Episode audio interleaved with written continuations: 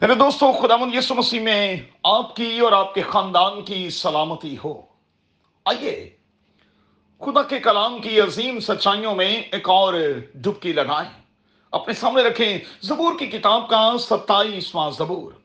اور صبح کے لیے ہمارا مضمون ہوگا face your biggest fears television کی دنیا میں اکثر بہت سے ریئلٹی شوز جو ہیں ہم دیکھتے ہیں۔ ان پروگرامز میں لوگ شرکت کرتے اور ثابت کرنے کی کوشش کرتے ہیں کہ وہ کس قدر بہادر، نڈر اور دلیر ہیں۔ اچھا دوستو، میرا اور آپ کا بگیسٹ فیئر جو ہے وہ کیا ہے؟ بائبل مقدس کی دنیا میں لا تعداد بہادر اور دلیر اشخاص کا بیان ہمیں ملتا ہے۔ لیکن آج ہم کچھ دیر کے لیے ذرا داؤد پر غور کریں گے۔ داؤد نہ تو شیر سے ڈرتا ہے، نہ ریچھ سے، نہ لمبے تڑنگے جاتی جولیت سے۔ داؤد کی کرج کی وجہ کیا ہے؟ سادہ زبان میں خدا خدا کے ساتھ اس کا ریلیشن اچھا دوستو، غور کریں۔ وہ اظہار کرتا ہے کہ بلکہ خاں میں موت کے سایہ کی وادی میں سے بھی کیوں نہ گزروں؟ میں کسی بلا سے نہیں ڈروں گا، اس لیے کہ تو میرے ساتھ ہے۔ یاد رہے،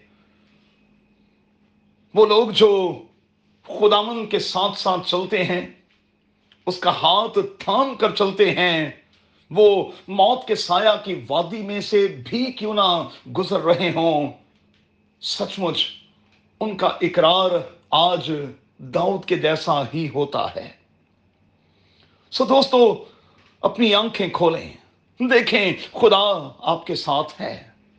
ممکن ہے کہ کئی بار یعقوب کی طرح ہمیں یہ احساس دیر سے ہو، لیکن یہ پکی بات ہے کہ خدا اپنے لوگوں کے ساتھ ہے۔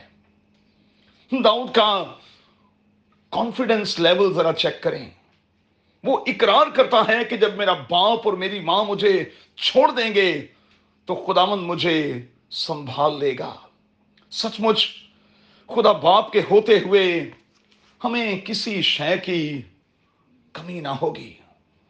سو اگر آج کی صبح میں اور آپ کسی خوف میں مبتلا ہیں، کسی بھی طرح کی پریشانی کا شکار ہیں، ڈرے ہوئے ہیں، سہمے ہوئے ہیں، ہراساں مت ہوں، مت ڈریں، کیونکہ خداوند آپ کے ساتھ ہے۔ اور میں آپ کو یقین دلاتا ہوں کہ اس کے آپ کے ساتھ ہوتے ہوئے آپ کو قتل کسی چیز کی کمی نہ ہوگی۔